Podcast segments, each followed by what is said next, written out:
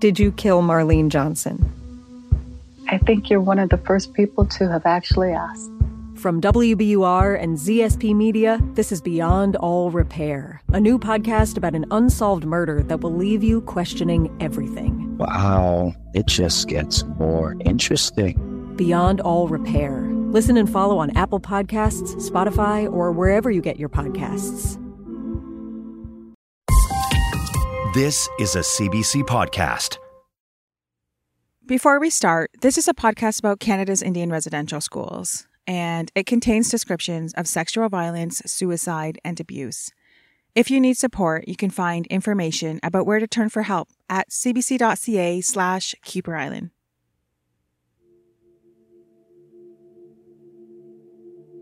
In 1970, two days before Christmas, an article ran in the Victoria Daily Times about how staff at Kuper Island were trying to make the residential school feel like home for the holidays.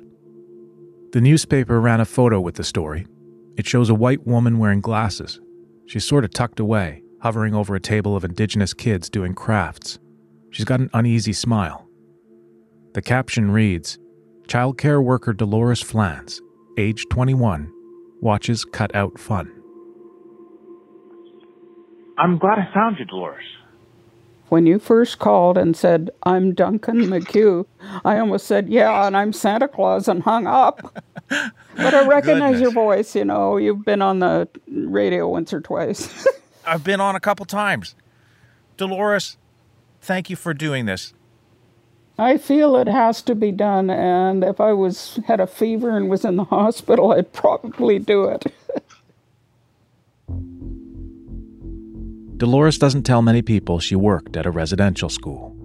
But as a Catholic and an aging white lady, she's tired of doubters who question the stories of survivors. She wants to do her part by setting the record straight about the wrongs she witnessed at Kuper Island.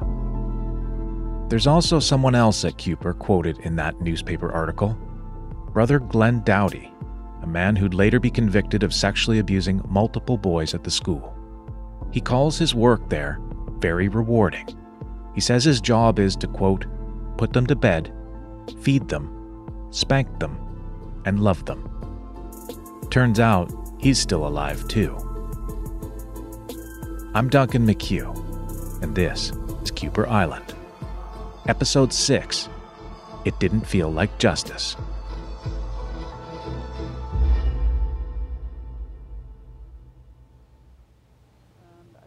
We found Dolores living in a small town on the remote tip of Vancouver Island. She only worked at the Kuper Island School for about a year in the early 70s, but what she witnessed has been gnawing at her her entire life. She got the job there when she met a nun on the streets of Victoria. Well, I was just placed with the little girls and just told basically what I had to do was basic supervision of their behavior. They went to school during the day. I had to get them up in the morning. I had to supervise them at lunchtime, and then, of course, when they got out of school. No one checked her qualifications. But she did know that I had graduated from high school at St. Anne's. When Dolores arrived at Kuper Island, she went upstairs to see where the little girls slept. It was so bare and desolate looking. Seeing 36 metal beds in a row, all with white bedspreads and white walls, it was, I don't know how to describe that feeling. You know, there was nothing to make them grin or smile, no color. I was shocked. What were the kids like? Can you describe them for me? Pretty normal kids. She never felt comfortable with how the nuns treated the children. She would wash their mouths out for real with soap when they spoke their own language. And I don't know what to say about that. It made me want to throw up, and it does now. How can you do that? For Christ's sake. And I mean, for Christ's sake. How can somebody do that? Ah, God. I remember her calling one of the girls a dirty little Indian. God damn it. I asked Dolores how the priests treated the staff and children. Oh, God. uh, I don't know how to answer that nicely. uh, yes, ab- they had absolute power, you know, or at least they thought they did. You did exactly what they told you to do, and nothing added and nothing taken away. If you didn't, you'd be screamed at. I remember needing to talk to their priests, and they opened the door to, they had a kind of a little living room, and they had booze there. And I thought, well, that's interesting. They've told everybody not to drink in the school, and they had a whole pile of it sitting on the table. And as soon as they saw that I was looking, they took it off the table and put it on the floor.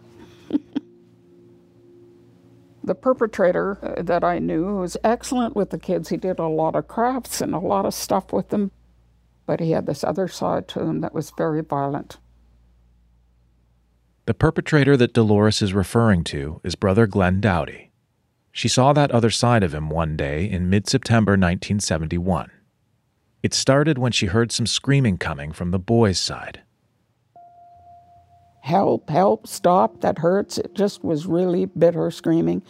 And I looked out the window to see if the boys were fighting, and there was no kids outside at all. So I followed the screaming noise inside the building until I came right in front of a male staff member's door. And it was coming from in there. It was Glenn Doughty's room. Dolores stopped. She was scared. She paused to say a prayer. And just at that moment, the door opened and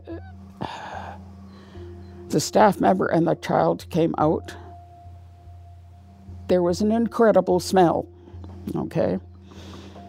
So then I knew. What were you referring to? Semen. Semen. And I have never seen such abject fear as what I saw in that child. And I have never seen such abject evil as what was in that man. He was staring at me like he would, like he was hellfire himself. The boy also looked at Dolores. And he was staring at me like, do something. I could see him leaning towards me. He was trying to get away, but Doughty wouldn't let him go. Fuck. And I didn't know what to do. Glenn was hanging on to him. And I, I was afraid if I went near him, he'd slug me. He was like a whole different human being. He looked like he was in a rage. And did did he say anything to you? No, he just glared hell at me. And believe me, oh, Jesus, scared shit out of me. Until this conversation with Dolores, Everything I'd heard about Kuper Island was from the perspective of kids in a traumatic situation. But Dolores was an adult at the time, someone old enough to do something about it. I went straight to the administrator's office. The administrator was Father Larry Mackey. And I started to tell him that I had been up on the boys' side and I had heard this. He literally jumped out of his office chair and screamed at me. I can't even duplicate it. Pack up your things and get out. He was an asshole. I don't know. He may have already had known there was something going on, but didn't want to hear about it. I don't know. I quit after four more months there. I couldn't stand it. She left for university and did her best to block this awful memory. There are some very evil people in this world. I found that out then. I basically think I went somewhat insane after that myself. My brain said, no, it didn't happen, and I went on with my business. As for Father Larry Mackey, he'd go from Kuper Island to run an addiction support center in Vancouver's troubled downtown east side. A lot of Indigenous people lived there. The center focused on helping people who had traumatic childhoods, including suffering sexual abuse. A few decades would pass until Dolores heard the name Glenn Doughty again. I think it was in the 80s. In one of the Vancouver papers, newspapers, It was the late 80s when former residential school students started breaking the silence about what happened to them as little kids. Phil Fontaine, then the leader of the Assembly of First Nations, the largest First Nation organization in Canada, was one of the first to speak publicly in a tell all interview on national TV. The Journal with Barbara Frum. I was asked how uh, prevalent this was, and uh, to illustrate my point, I had suggested that uh, if we took an example of my grade three class, every single one of the 20 would have experienced what I experienced. Are you saying every one of 20 was sexually abused? They've experienced some aspect of uh, sexual abuse. It was a watershed moment. A flood of disclosures followed from residential schools across Canada. In British Columbia, police were overwhelmed. They'd set out to investigate one claim against one guy at one school and discover it was the tip of the iceberg. So in 1995, the RCMP launched a special task force to look into crimes at all BC residential schools.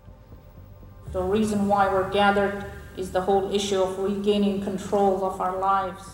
Natives have mixed feelings about whether the investigation will be worthwhile if those who abused them in residential schools are not brought to justice. Behind the scenes, investigators were struggling, according to an RCMP report that we uncovered. Not only were churches protecting records, the Mounties accused the Government of Canada of interfering in the investigations, especially the one into Kuper Island. Here's what was going on police were urging victims to come forward, to disclose what happened to them, to name names.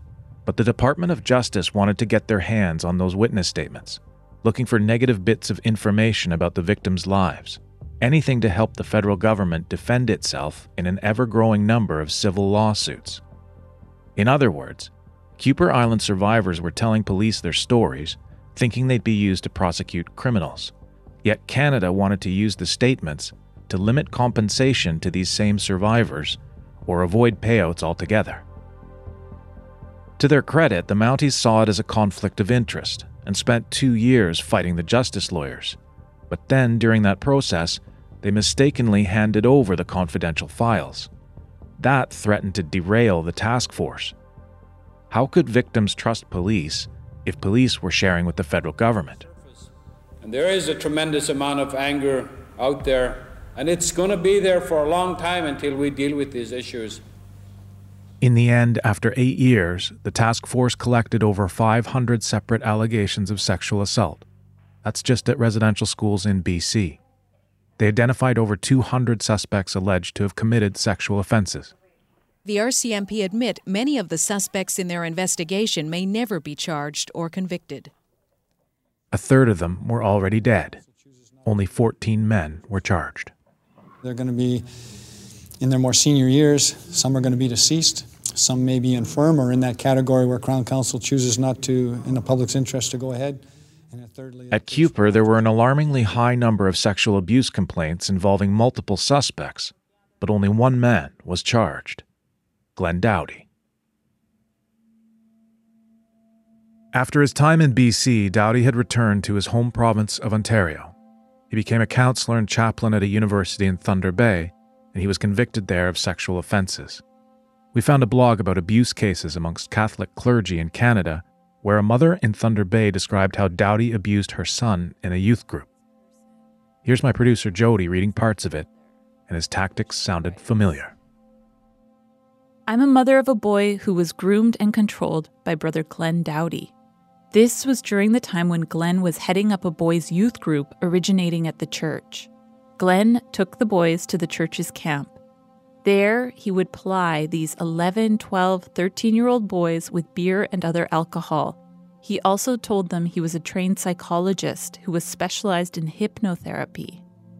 The children were told that God wanted them to do these things for him as he was under stress, and he needed to be feeling well in order to do his job for God. By the 1990s, Doughty had already served a few months in prison for sexually abusing boys at a residential school near Williams Lake, and four more months for abuse at Kuper Island.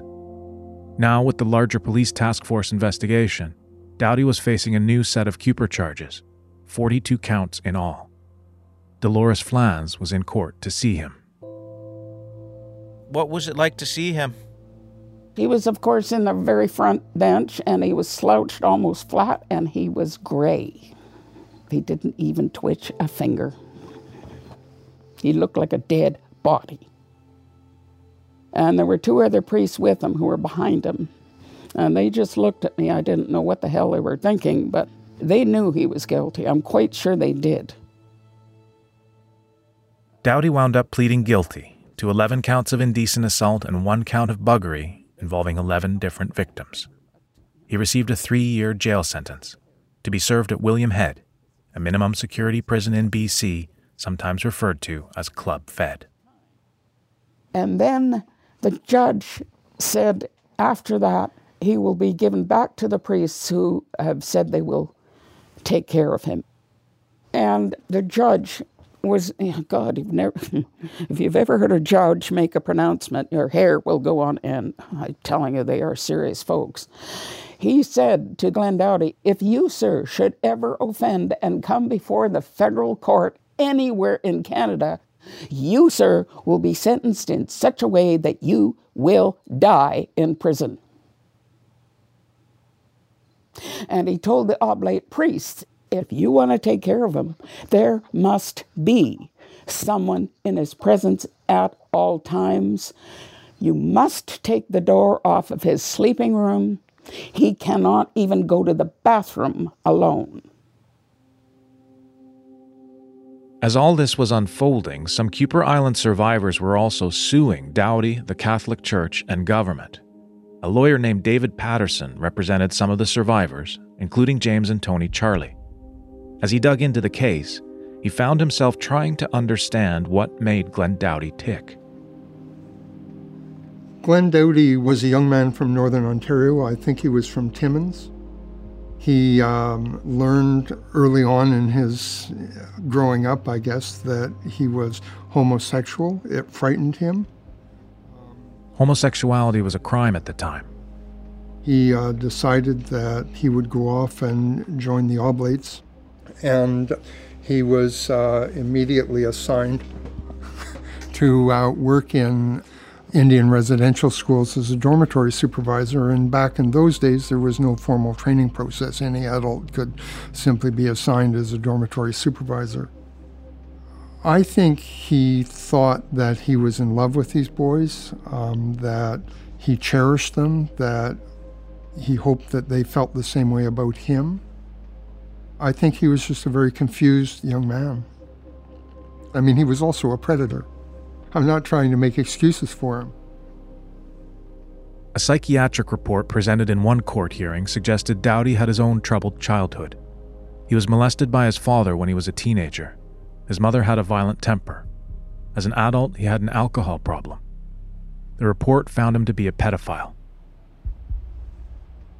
Hearing as many claims as you did, was there a pattern to his abuse? The majority of the people that Glenn Doughty was interested in was uh, prepubescent boys. He was uh, fond of entertaining the boys with magic tricks. And in fact, one of the allegations that was made by one person against him was for a period of time when he was not on the staff at the school. So the defense harped long and hard on that. And eventually it turned out that uh, during the Easter break he had visited the school, and there was a record in the school's minutes of him having performed magic tricks for the kids. And so the person's recollection as to the timing was proved to be accurate. So Glenn Doughty and his magic tricks was uh, well known. So, uh, again, Doughty is the only one who's ever been charged for any acts at Kuper Island.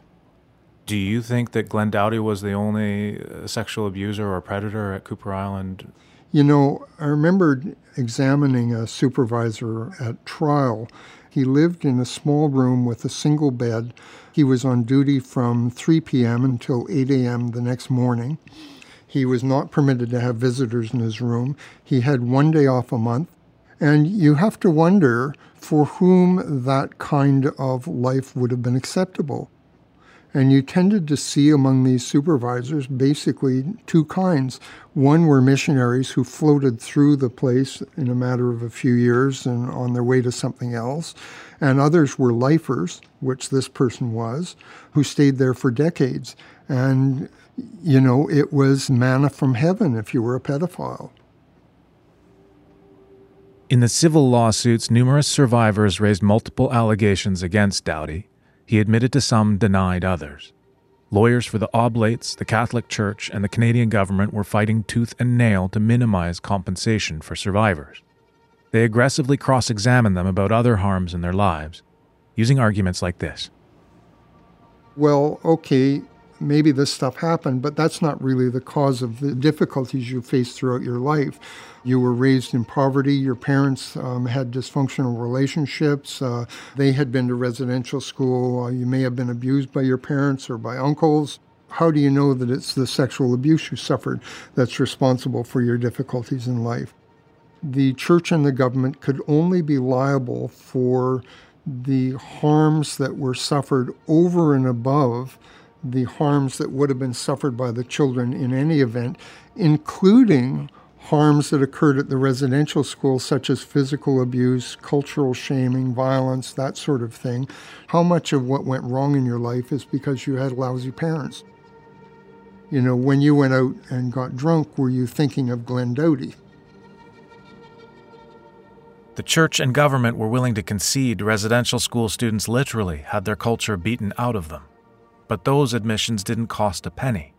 The statute of limitations had expired. Harms from sexual abuse, on the other hand, would mean big payouts. The notion of having the church and the government vigorously argue that their mistreatment of these children in residential school was so bad that they would have come out basket cases anyways was distasteful, and I thought the court should have turned its back on that kind of argument. But at the end of the day, it didn't. I think I, I must have answered 800 questions of all the same.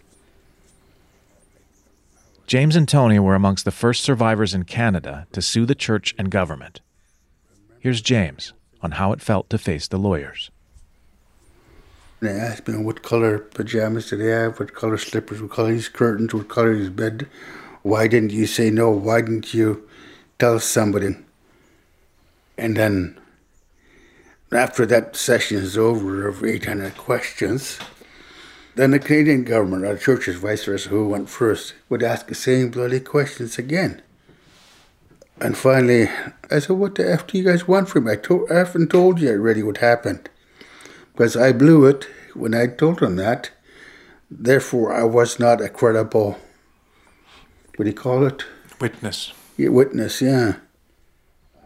Compensation was based on a sliding scale of how bad their abuse was. Yeah, but you guys were, were the ones that led the way. You led the way to what ended up happening with the settlement for all survivors. Yeah, well, that yeah, the the scale was drawn from our our discovery, and you guys were first. Yeah, so on a scale of one to ten, I was uh, probably a two, I guess. Yeah, I was a two. Was that upsetting to be downgraded to a two? Yeah. They never told me it was two, but I had a very low settlement. But how how much did you end up getting in cash? Do you remember? I think thirty some odd thousand. Yeah. Yeah. Tony eventually settled too. Having his past dissected in court took a toll. Oh, your parents were poor. They're just drunks, alcoholics. You know, they weren't very good parents. You know, and those are the things that that really I carried, even though they wanted to settle with me. Why do I have to get more hurt when I come to a settlement? Why do you want to hurt me?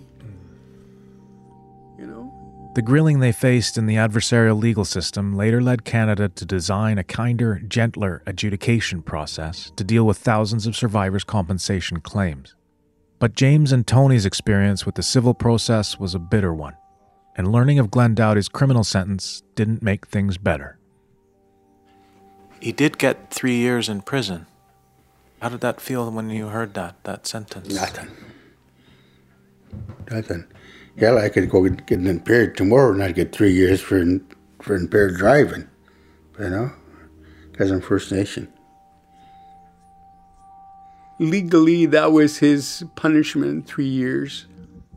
But I have to live my life today with all those pains and all those memories, all those incidents forever. Every night, every day.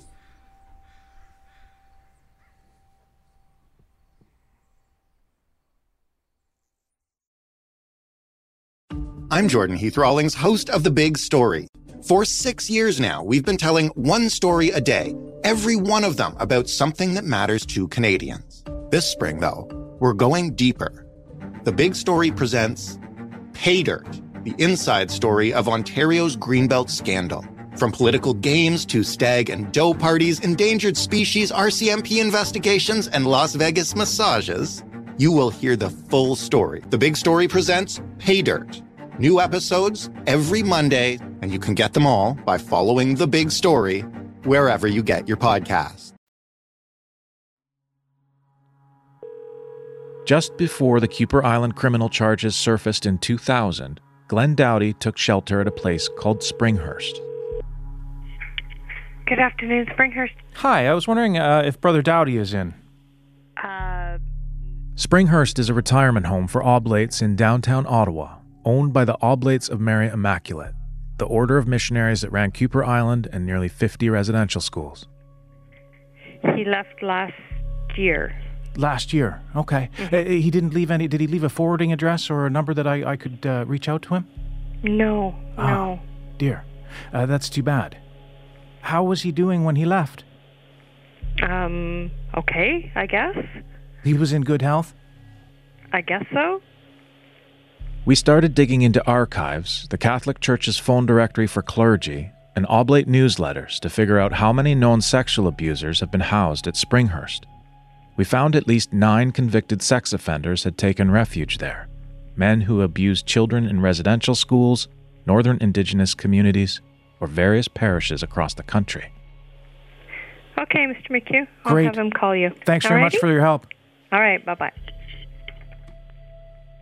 I left my name and phone number and asked for an interview with someone there to understand how Springhurst operates, why they shelter convicted and alleged sexual offenders, and who pays for them to live out their old age in this comfortable setting overlooking the Rideau River.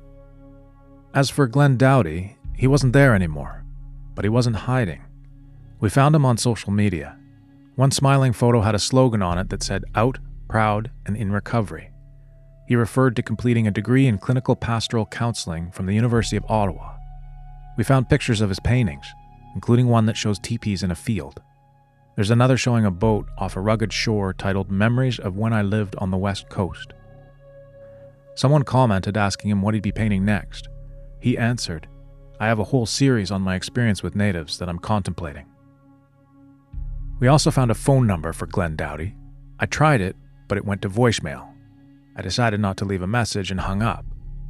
Here's me updating my producers Martha and Jody on what happened next. and then I, we were walking away and i said you know what let's just like let's get the voice message down like it's a voice message it's something right like you know mm-hmm. Yeah. and he answered Oh, no way. Oh, wow. Okay. Okay. Hello? Yes, hi. Is uh, Glenn Doughty there? Speaking. Hi, Glenn. It's uh, Duncan McHugh speaking. How are you? Oh, very good. and he said yes yes how can i help you and um, so anyway um, he was out shopping and said uh, yeah i'm a bit busy right now and uh, i said are you christmas shopping and he said oh yeah i'm at the Rideau center and then he said do you want to call back and i said sure i can call back when he said well i'll call back in an hour and then he said by the way what's this regarding? And so i said well i'm doing a podcast on residential schools. And then his tone just totally changed. Like his like he was very kind of buoyant and you know a little bit breathless because he's out he's obviously out and about but he was in a good mood. And when i said that his tone just totally changed. And then he said i don't know if i want to talk about that. Uh, he said i've had too much grief over it all. And so we started getting into it a little bit and and Well, listen, I appreciate what you're doing very much, but I've had so much suffering, so much pain. Yeah. I don't want to go there. And I'm 83 years old. I want to die in peace. At that point, I decided that uh, you know the best thing to do was to try to build a rapport and get a phone call, you know, get any kind of conversation going. So I said I could I can understand that. I can understand that there's been a lot of suffering. It did feel a little awkward, but at any rate, this is what kind of stuck out.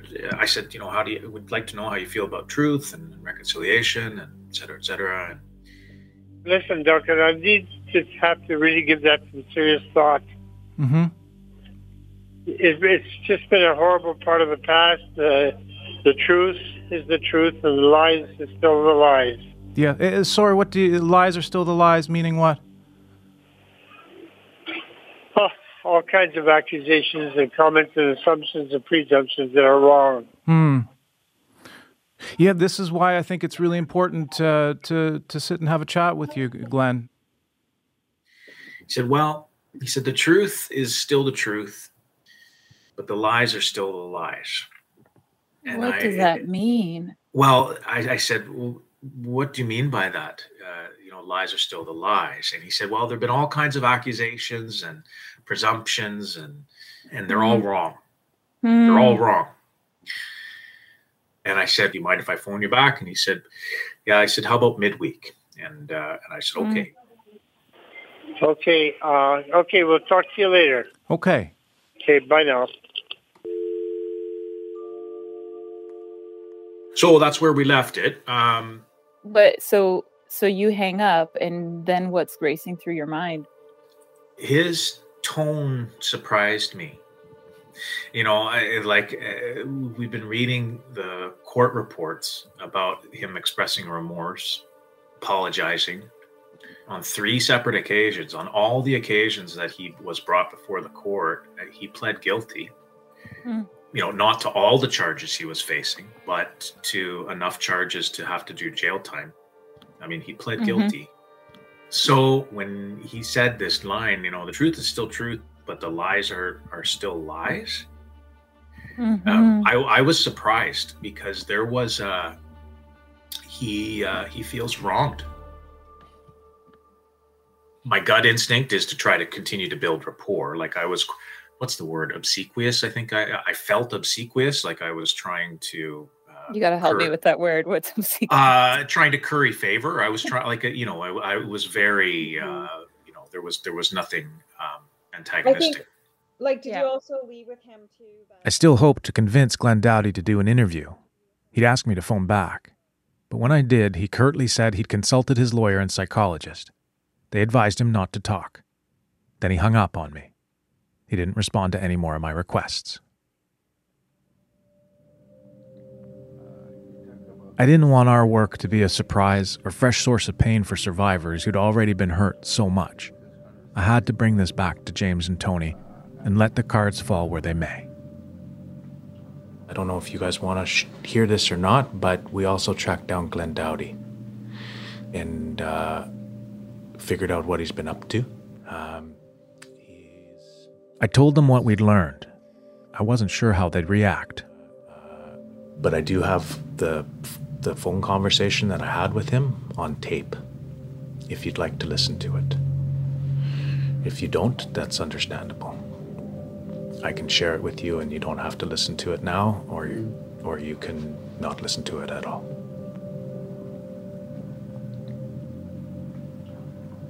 Or I can tell you what he said. I don't think I'm going to get anything from him. I honestly don't think I can take anything realistically from him, counseling or not, artist or not. You know, um, I don't think I'm going to get anything from him. Well, I'm like you. Um, I put Glenn Doughty on, on the back burner. I know what he has done. I have witnessed some of the things he have done, and um, I have no desire to to leave here any anger or anything like that. I am in good frame of mind when I come in. Uh, I want to leave in that frame of mind. I don't, I don't want to be hurt anyway. I don't want that. My wife will have to share that, that burden with me, and I don't want to go there. So I, I'm like Tony. I know enough about him, and I don't want to know any more about him. I think he was surprised that I found him. We're going to play a couple small portions of the phone conversation. It may piss you off. Mm-hmm. I'll just tell you that. Sure. So I, I, I'm very understandable and I understand where you're coming from. Thank you. Yes, but I, I respect a lot of what you did, and that's very important. Tony and James didn't have any more questions about Glenn Doughty, but I did. If the Oblates had pledged in court to keep watch over him, why weren't they?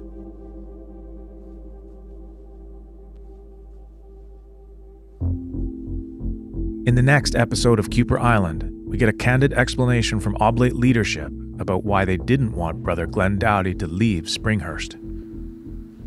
How concerned are you that an Oblate brother that offended in every institution that he was in is now no longer in your care and is in the broader community? It's for this reason, Duncan, that we strongly urged Glenn, as strongly as we could, not to leave. Um, Are you worried about recidivism? I'm worried about recidivism with any offender.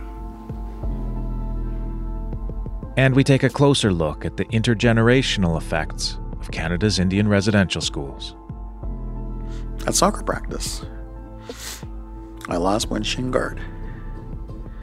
My dad threw me across the room. Then he beat me up until I found that shin guard. This is for losing shin guard. Kuper Island is produced by Martha Troian and Jody Martinson and hosted by me, Duncan McCue. Our senior producer is Jeff Turner. Our coordinating producer is Roshni Nair. Our mixers are Evan Kelly and Kate McIntosh. And Arif Noorani is the director of CBC Podcasts. Theme music by ZB1. Art by Elliot Whitehill. Extra recording by Rob Hiltz with a studio assist from Gary Francis. Haichka, Jimmy Gwich, to James and Tony Charlie, Dolores Flans, and David Patterson. If you need support, you can access emotional and crisis referral services by calling the 24 hour National Indian Residential School Crisis Line, 1 866 925 4419. Or for more resources on Canada's Indian residential schools, go to our website, cbc.ca slash Kuper Island. And if you like this episode, please help others find it by rating and reviewing us. Miigwech Bazindayik. Thanks for listening.